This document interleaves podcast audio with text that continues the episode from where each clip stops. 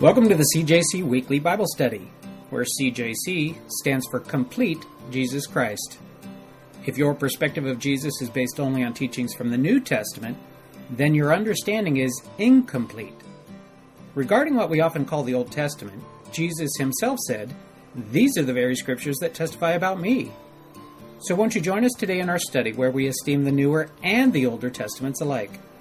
I'm your host, Jeff Smith, and currently we're working our way verse by verse through the first book of the Bible, Genesis.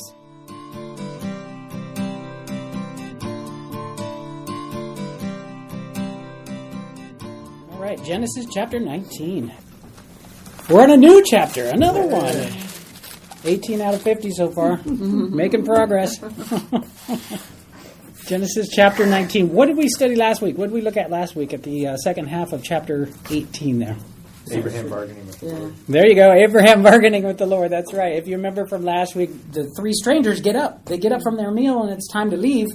And they're they're setting their eyes, they're setting their gaze, they're they're moving in the direction of Sodom. And Abraham figures out, uh oh. they're going to Sodom, and in his mind, he knows why that's going to be happening. He knows why they're heading to Sodom, and he ends up having this discussion with Yahweh, with Yod Vavhe, about Sodom, and the outcry is so great it's reached up to heaven.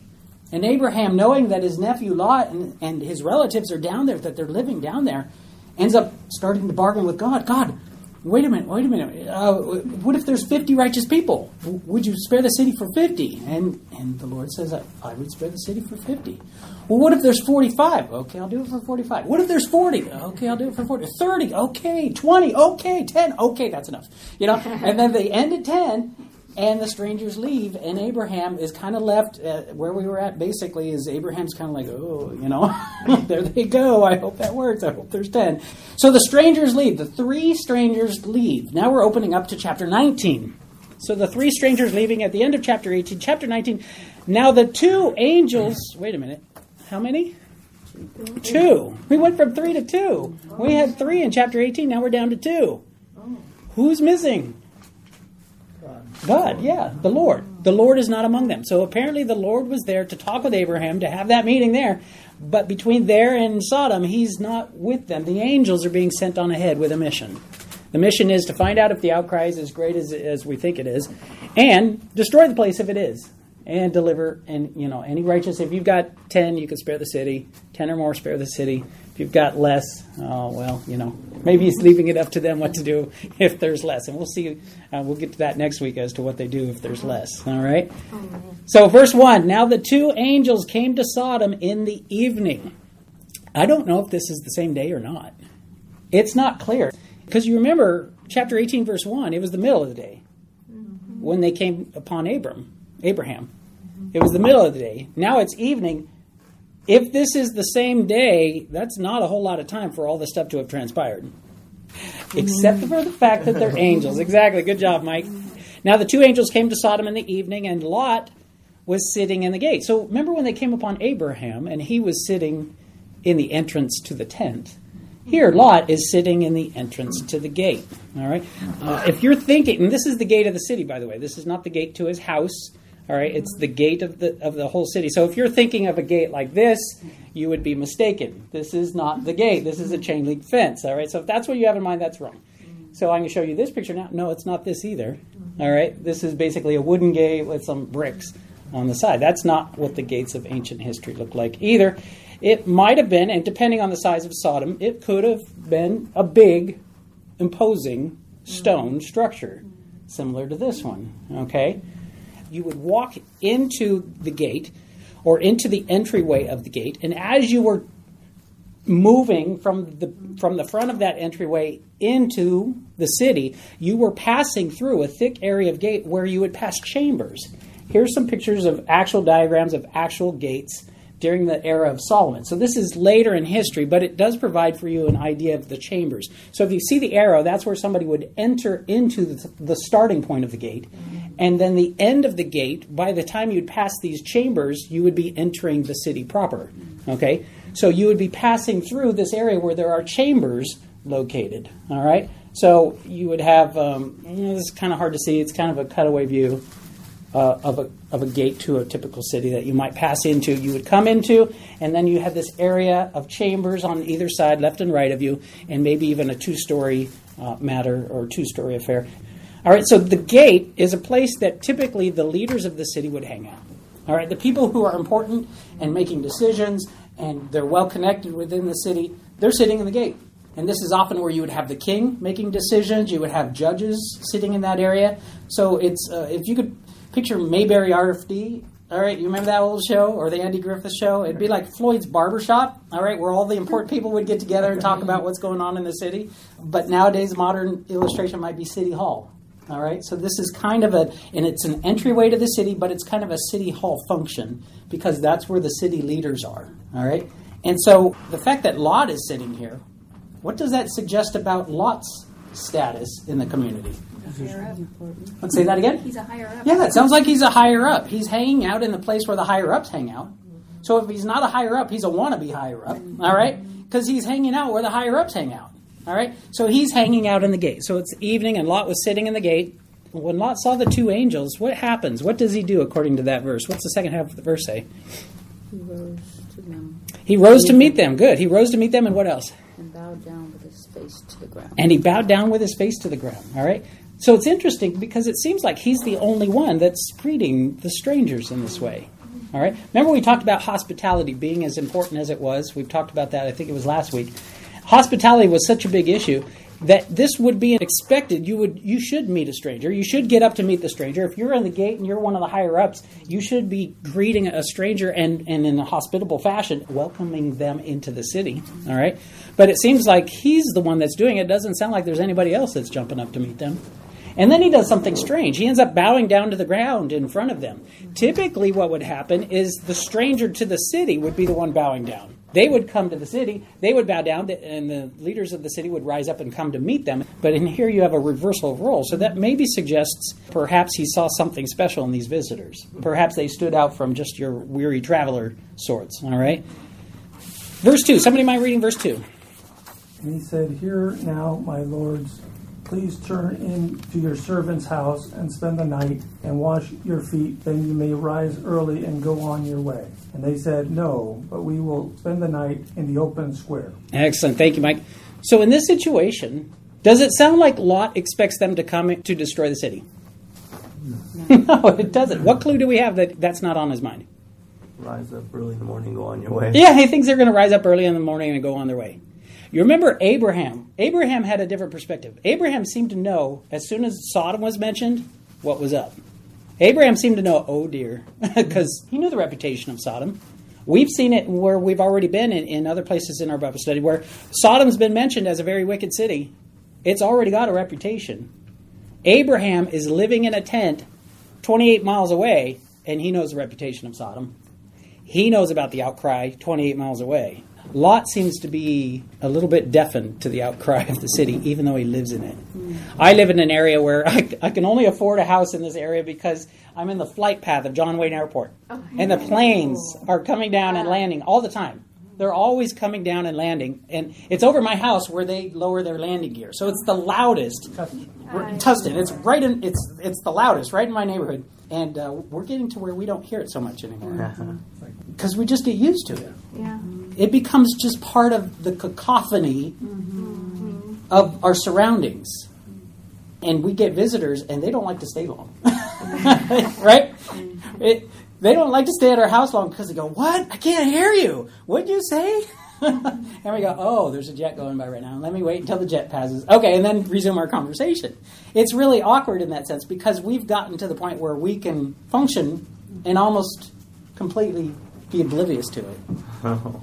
Just like Lot is in this society functioning almost completely oblivious to the outcry that has reached to heaven. All right? So the strangers come up. These are the same strangers. Abraham goes, Oh, they're going there to destroy the city. Lot's like, Hey, come on in. I'll take care of you for the night and you can leave the next day. He's completely oblivious to what their mission is. All right? Verse 3. Somebody mind reading this one? But he pressed them strongly, so they turned aside to him and entered his house. And he made them a feast and baked unleavened bread, and they ate. Excellent. Thank you, Steve. You remember from the last passage that we looked at that Abraham was able to persuade his divine visitor to change a course of action, right? And here we have Lot is able to persuade his divine visitors from their intended course of action. I'm saying prayer works, all right? Mm-hmm. And that God is willing to hear our prayers and God is willing to modify what he would have otherwise done because of our prayers. Now, I do believe that in God's foreknowledge, that he knows everything that's going to happen and he's planned for the actual eventualities that will come to fruition. But he allows us to play a role in praying to change from what would have been a different outcome. I think he Isn't hopes that kind of strange? will. I think he hopes that what? I think he hopes that we will, that we will participate in praying. Right. He's looking He's for looking us to for- participate. Yeah. So here we have a situation where Lot is able to persuade his divine visitors to change from their plan A to plan B. They were going to stay in the open square. Now they've decided, okay, we'll go in. They'll turn. They enter his house, and it says there he made a feast for them. The word there is mishteh. All right, it's a feast. And what does the feast consist of? Unleavened bread. Unleavened bread. Water? Does it mention anything else? No, it doesn't mention anything else. Have you ever had unleavened bread? Do you ever at mm. Passover? You ever participated in a Passover or the days of unleavened bread, the feast of unleavened bread, the seven days? Basically, it's crackers. Crackers, yeah. It's like saltine crackers. It's flat. It's not real tasty. It's kind of boring. All right. This is his feast. All right. This is his feast. Crackers. Mm-hmm. All right. Come on in. I'm going to give you a feast. Here, here are your crackers. How much is this in contrast to the situation with Abraham? When Abraham offered a morsel, and he provided an honest to goodness feast. And here, the word is used feast, and so you're expecting something much more than a morsel of crackers. All right? It's kind of like the opposite of what turned out to be the case with Abraham. So it just seems like a, an ironic twist, in a sense, of what it looked like over, at least with Abraham's barbecue that he had over there. Mm-hmm. All right? Verse 4. Somebody want to read verse 4? Now, before they lay down, the men of the city, the men of Sodom, both old and young, all the people from every quarter surrounded the house. Excellent, thank you, Mike. Before they lay down, what does that mean? NIV has a different has an additional comment there or a different translation. Somebody using They were NIV preparing to retire for the night. As they were preparing to retire for the night, as they were getting ready to go to bed. All right, so you can imagine this. They've they've had their meal. All right, they're getting ready to go to bed. For all intents and purposes, Lot thinks they're just going to sleep through the night, get up in the next morning, and move on to some other destination. All right, so they're preparing to go to bed, or before they're laying down for bed. The men of the city, the men of Sodom, and what age are they? young and old. This is like a multi generational situation going on outside. All right. This is not a family friendly event, though. You get you get that right. Mm-hmm. Most of us know the story and how it turns out. Mm-hmm. This is not a father son, you know, fishing activity. All right. This is deplorable activity, and it's involving father son. It's involving young and old. All the people from every quarter is what mine reads. NIV says from every part. And where it's describing there or using that word every quarter or every part, that can be used to describe either the city, that they're coming from every part of the city, or it could be describing the population from every part of the population. Okay? So that word could be modifying either one of those. And they surround the house. Have they said anything yet? No, it sounds almost like it's somewhat concerted in the sense that they've surrounded the house before verse 5. What does verse 5 say? And they called to Lot, Where are the men who came with you tonight? Bring them out to us that we may know them. Excellent, so that we may know them. Oh, I guess they're strangers and they just they want to meet and play parcheesi or something. Is that what's going on here? This word for know in Hebrew it's the word yada. All right, this word occurs 948 times. Out of the 948 times that it occurs in the Bible, the overwhelming majority of them do mean know as in knowledge. Okay, but 15 of those times it's clear it's not knowledge. It's be, it's something other than just head knowledge. Mine. Okay. Mine says, Where are the men who came to you tonight? Bring them out to us so that we can have sex with them. Oh, so that we can have sex with them. So there's a translation committee that is doing us a favor. They're providing for us the context, even though the word itself does not demand in this verse alone that it's sex. All right? And mine says, bring them out to us that we may know them carnally. That we may know them carnally. So that's New King James Version that we have over there, right? I want to show you a couple places. Let's go to some uh, Genesis chapter 4. All right? Genesis chapter 4 uses the same word in three different verses in chapter 4. All right? This This word yada. In chapter 4, verse 1, somebody mind reading that one? Now the man had relations with his wife Eve, and she conceived and gave birth to Cain. And she said, I have gotten a man child with the help of the Lord. Excellent. Thank you, Levette. So here we have in this passage, it's clear this is something beyond just head knowledge, right? Because Adam knew his wife Eve head knowledge before this, and she didn't get pregnant. All right. In this passage, he knows her some other way, and she gets pregnant. That's obviously implying it's a sexual it's a sexual relationship that they've had. All right, that, it, that it's that kind of no. How about in verse 17? Somebody might be reading that one of the same chapter, Genesis 4:17. And Cain knew his wife, and she conceived and bore Enoch. Excellent, thank you, Mike. So same word, new in the sense of she gets pregnant. All right. How about verse 25? Somebody might be reading that one, same chapter. And Adam knew his wife again, and she bore a son and named him Seth. Excellent. So Adam knows his wife again, and she gets pregnant again. All right, so it's clearly more than head knowledge. It doesn't demand that it have to be translated that way, but when the context demands it, then you translate it as a sexual knowledge, not a not a head knowledge. And in the context, going back to where we're at here, in the context of Genesis chapter 19, it's not know them like I want to meet your your friends that are staying in your house. It's want to know them sexually. Awkward. okay, kind of strange, kind of a strange situation. So what are they demanding? They want to have sexual relationship homosexual relationship with the strangers, with the visitors. Okay, you can see how this is beyond violating hospitality. Mm-hmm. All right? this is no longer a hospitable situation. Now, Lot, he's still thinking hospitality because it was in, in that society, you were responsible for your guests. When your guests came under your roof, they were under your protection. And if anything happened to your guests, you were responsible. And we'll look at that a little bit as we go. But what are they demanding? They're demanding homosexual relationships with the men that are inside the house. Is this a violation of what's wholesome and good and right in, in the eyes of God? Yes. yes, it is. Leviticus chapter 20, verse 13. God says, If a man lies with a male, as he lies with a woman, both of them have committed an abomination. They shall surely be put to death. Their blood shall be upon them. Mm-hmm. It's an abomination for men to have sexual relationships with other men. And some people might hear that and they might go, Yeah, but that's the Old Testament. I'm sure it's been modified in the New Testament. That was Leviticus what? That was Leviticus chapter 20, verse 13. In Romans chapter 1, Paul's opening up his letter to the church in Rome. And he ends up in the second half of that chapter 1, he ends up describing a situation of what it looks like in a society when they turn their back on God. And he says, when a society turns their back on God, you can expect to see these things. And he starts to describe those things. And among the things that he describes, particularly in verse 27, it says this Likewise, also the men, leaving the natural use of the woman, burned in their lust for one another, men with men committing what is shameful and receiving in themselves the penalty of their error, which was due. He's talking about homosexual relationships. And he's saying that's not a problem in society. He's saying that's a symptom of a bigger problem. It's a symptom of the bigger problem of a society turning its back on God. And he says when a society turns their back on God, God turns them over to this, this, this, and this. And included in the list is men with men, sexual relationships. Where was that? That one's in Romans chapter 1, and the whole passage is verses 18 through 32, but that particular one is verse 27.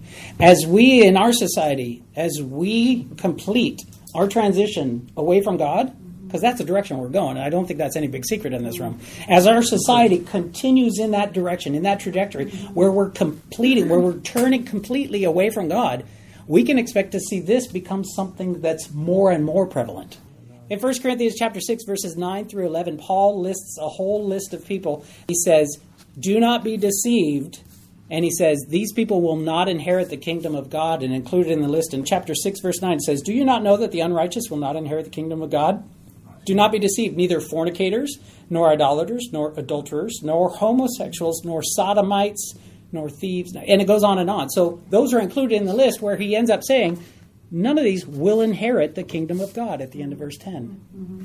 But there is, for some people, I'm sure hearing this would perhaps cause somebody to go, I didn't know that. And maybe somebody's engaged in that kind of behavior. And somebody's saying, oh, great, now I'm crossed off the list. I can't even get into the kingdom of God. There's no hope for me. The, the, passage ends with verse 11, which provides good hope for somebody in that situation. Paul says, And such were some of you. But you were washed, you were sanctified, you were justified in the name of the Lord Jesus and by the Spirit of our God. So a person can come out of that lifestyle. There is hope for a person that maybe is trapped in that lifestyle, not knowing any different, and then they're confronted with the truth that this is an abomination to God. And you know, if you're tempted to think then there's no hope, no, that's not the situation at all. God provides for the opportunity for somebody to leave that lifestyle and to be, what are the words here? Washed, to be sanctified, and to be justified. Mm-hmm. That it's not too uh-huh. late for somebody that might be in that situation. And it could be so many things, like for example, for idols, it, it doesn't have to be an idol. It, it can be money. It can be whatever Absolutely right. is that driving you that you forget about what is important. Absolutely right. And that list is longer. There's other stuff on that list. So if you're not disqualified by one of those, you, you keep reading. You know, everybody's going to get their toes stepped on eventually. And it provides the good news for all of us that there is hope for all of us. That no matter what background we come out of, God still says there's a chance that you too can be sanctified. Almost a sin list. It's almost a sin list. Yeah, exactly. Yeah, it goes on. After sodomites, it goes to thieves, covetous, drunkards, revilers, extortioners. Okay, some of those you can measure on outward behavior, but covetous is something on the inside. You notice that?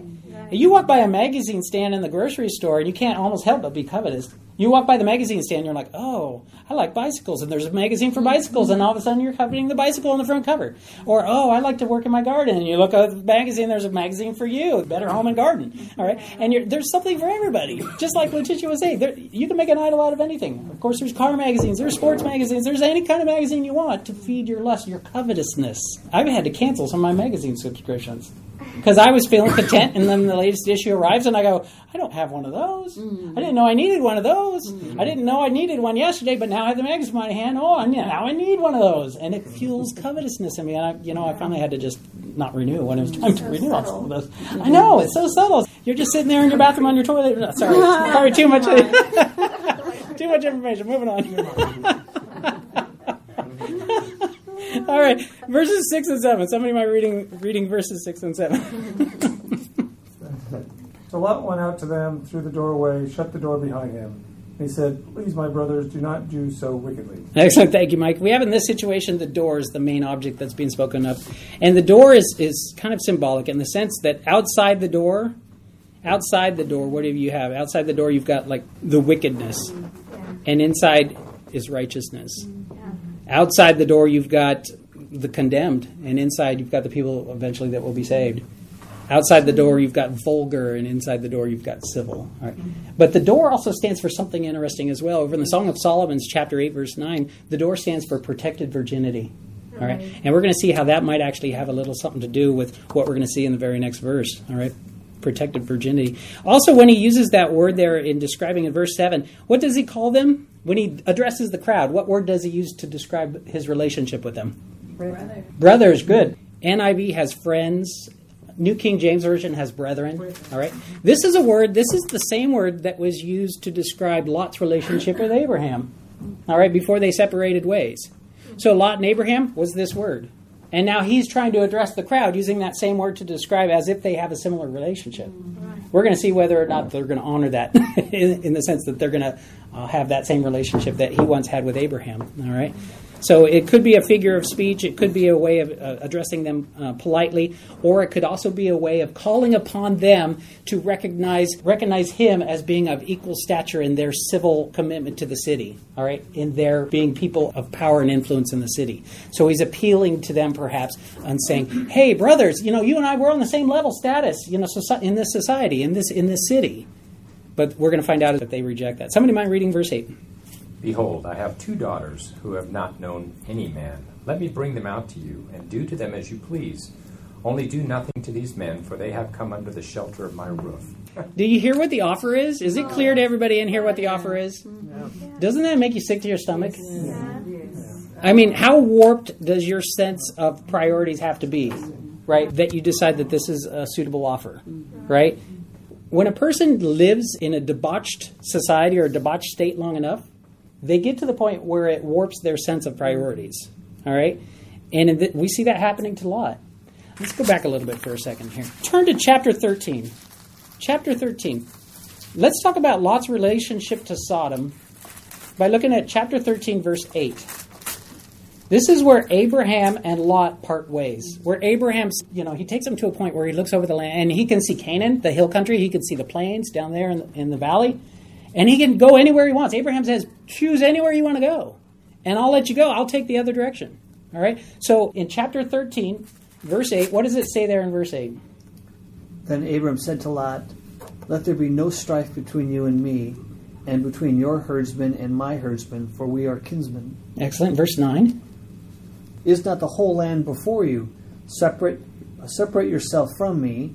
If you take the left hand, then I will take the right. Or if you take the right hand, I will take go to the left. Excellent. Thank you, Ron. Mm-hmm. And then verse 10 says, And Lot lifted his eyes and saw all the plain of the Jordan. Right? So he's looking down from this high vantage point.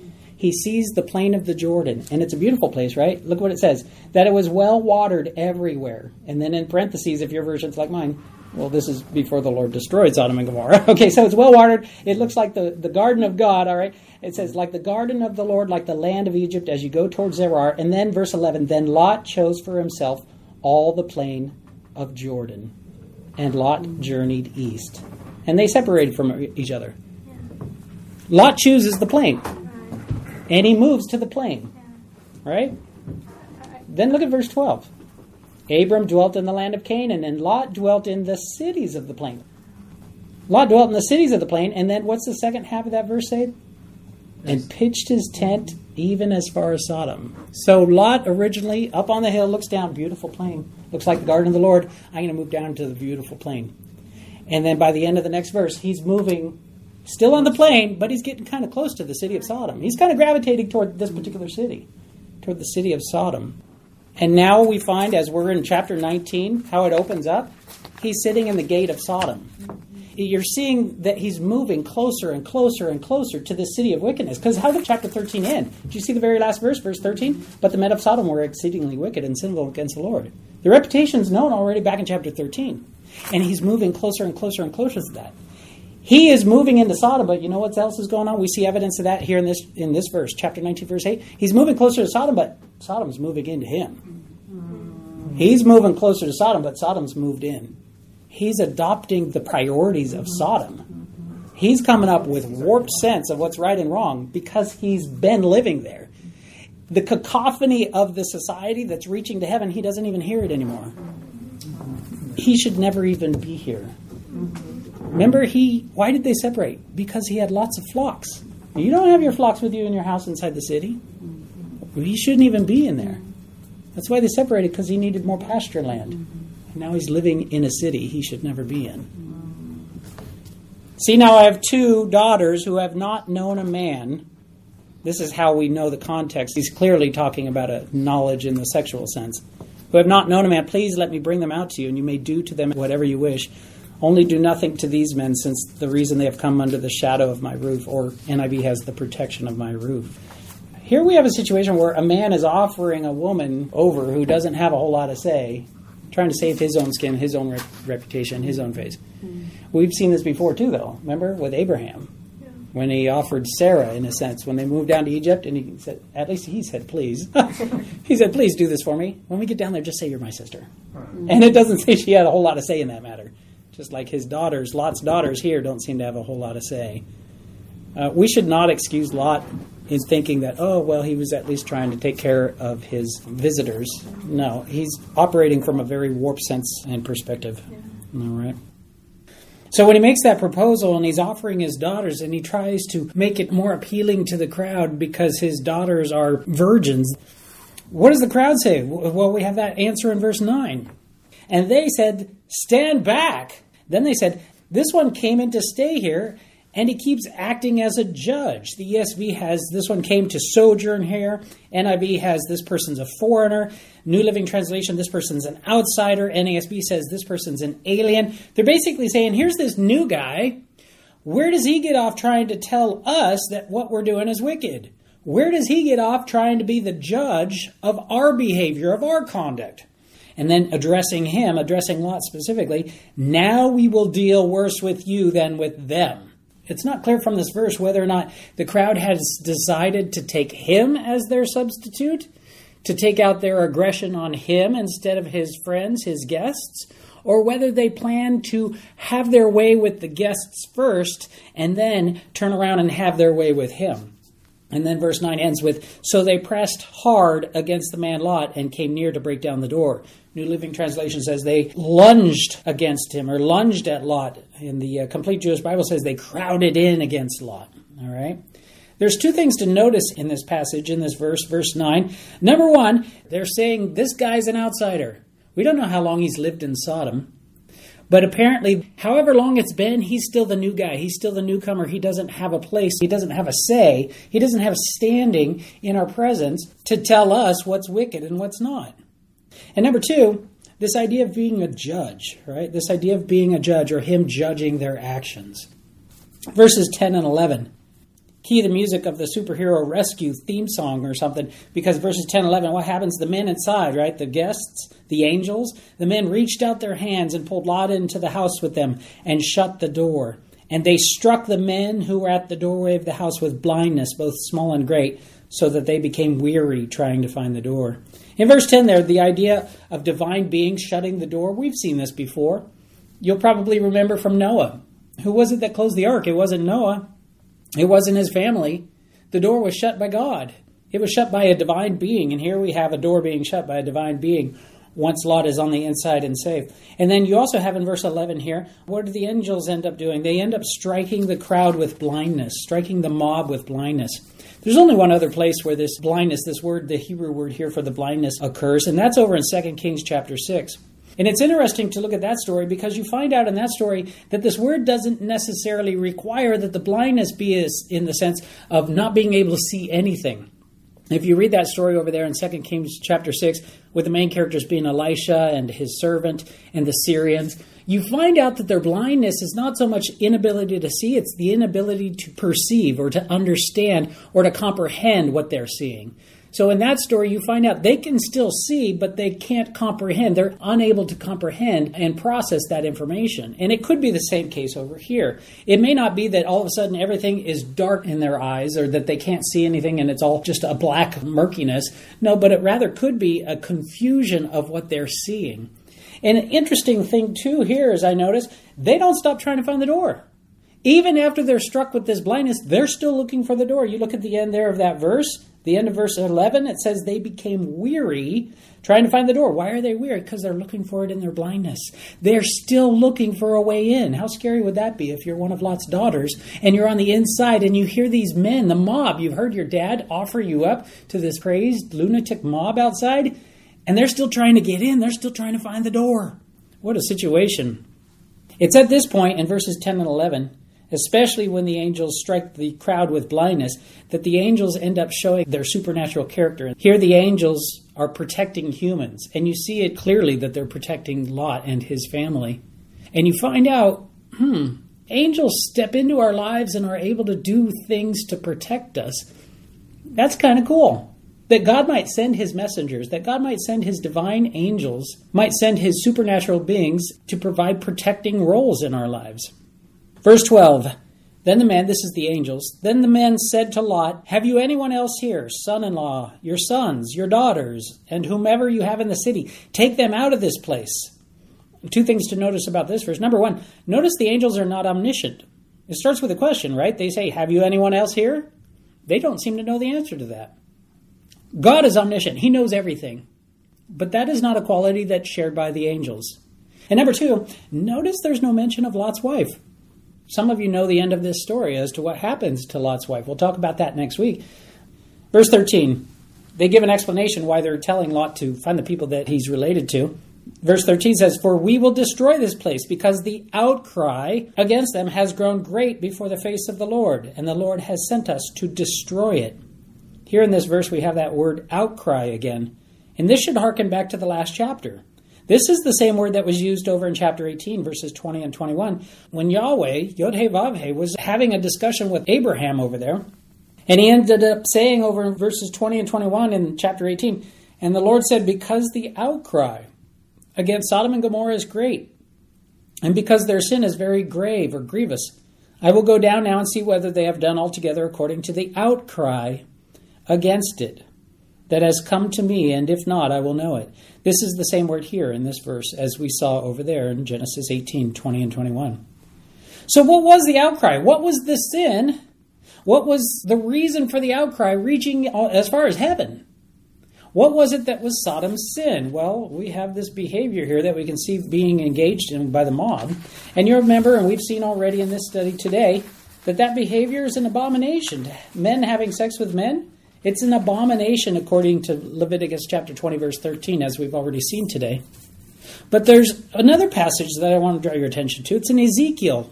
Ezekiel chapter 16, verses 49 and 50, has a list of the sins of Sodom a list of the sins of Sodom in Ezekiel. Ezekiel chapter 16, verses 49 and 15. I'm going to go ahead and read these verses. I'm going to read this list. And what I want you to do is, as you're listening to the list, ask yourself if any of these sound familiar, hmm, I don't know, perhaps in the society you're living in now. Ezekiel 16, verses 49 and 50 says this Look, this was the iniquity of your sister Sodom. She and her daughter had pride. Pride, that's the first thing that makes the list fullness of food, an abundance of idleness. Hmm. Neither did she strengthen the hand of the poor and needy. So people unwilling to help the poor and needy. In verse 50, and they were haughty or arrogant. Arrogance. And then the last one on the list, and committed abomination. We've seen the committed abomination right here in this passage that we're looking at in Genesis, but it's the last thing to make the list of several things that God has against Sodom, as penned for us by Ezekiel in chapter 16. Genesis chapter 19, verse 14. So Lot went out and spoke to his sons in law who had married his daughters and said, Get up, get out of this place, for the Lord will destroy this city. But to his sons in law, he seemed to be joking to his sons in law, he seemed to be joking. The word for joking here, the Hebrew word for joking, it's actually the same word that we saw in the last chapter when Sarah laughed. And it's the same word we saw when Abraham laughed. It's the same word. They're laughing. The sons in law are laughing at Lot. You remember why Sarah laughed? Remember why Abraham laughed? Well, you're going to have a kid in your old age, really? Abraham's thinking, I'm going to be 100 years old. Sarah's thinking, I'm going to be 90 years old by the time this would come to pass. They laugh because it was incredible. It was ridiculous. And when Lot says to his sons in law, Get up, get out of this place, for the Lord will destroy the city, what's their reaction? They laugh. It's ridiculous. It's ridiculous. It's impossible. What did we learn last week? Is anything too hard for the Lord? Regarding this phrase using uh, talking about sons-in-law, how do we reconcile that with verse 8? Over in verse 8, he's offering his daughters who have never known a man, and here He's got sons in laws. There's a couple different possibilities. Number one, this is a contradiction in the Bible and there's no way to get around it. The Bible lies to us. That's a possibility. How about another possibility? Their relationship is not yet finalized. They're maybe betrothed and they're as good as sons in law, but the marriage actually hasn't been fully finished yet. We saw that with Joseph and Mary. Joseph and Mary in the New Testament, in the Gospels, we find that that was the relationship they had when it was announced to Mary that she would bear the Son of God. That maybe the arrangement has already been made.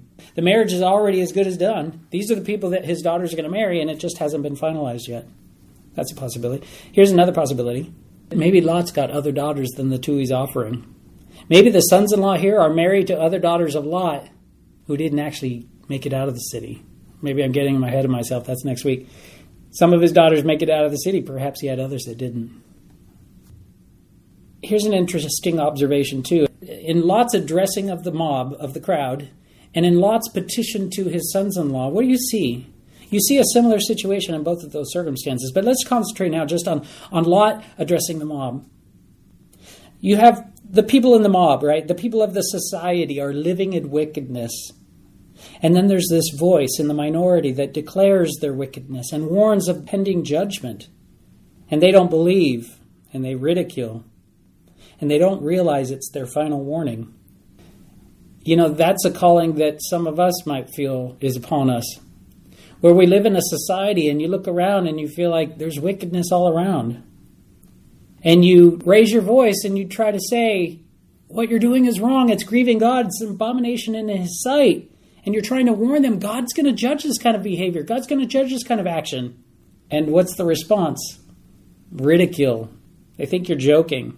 They're laughing at the prospect. It's ridiculous. What's the next step in our society, in our in our day, if we're following that same recipe? It's that the judgment of God is pending. The judgment of God is looming. It's very near, and it's in this story, what was it? It was before the night was over. So maybe we shouldn't say anything if they're just going to laugh at us. Isaiah has a lesson for us. There's a lesson in Isaiah where it says, We're to tell the people who are about to perish, we're to warn them of their sins and the direction that they're going. And if they don't listen, it's on them. But if we don't go, it's on us. Their blood will be upon us if we don't at least go and warn them. So, some of the key points from today's lesson. Number one, don't put yourself in that place in the first place. Don't put yourself in Sodom when you shouldn't be in Sodom. Number two, Sodom's ancient sins sound a lot like our sins today. And the third thing to realize is that judgment is coming. We cannot continue on in the path that we're going, looking more and more like Sodom, and not expect God to send his judgment upon us. Judgment is coming. Billy Graham, in 1965, Billy Graham wrote a book that was published. The book was called World Aflame. And as he was writing that book, he wrote a chapter that particularly described the sinful conditions in America and gave it to his wife Ruth to read. We're talking over 50 years ago. And when she was done reading that chapter, she was appalled at the description of what it looked like in America, the sinful condition of America. And she took the manuscript back to her husband and she said, Billy, if God doesn't come soon and bring judgment upon the United States, he's going to have to apologize to Sodom and Gomorrah. Folks, we're living in a day and age when that was over 50 years ago. How much more like Sodom and Gomorrah have we grown to become? God's judgment is pending, it's looming, it's near, but it's held back for now. Why would it be held back?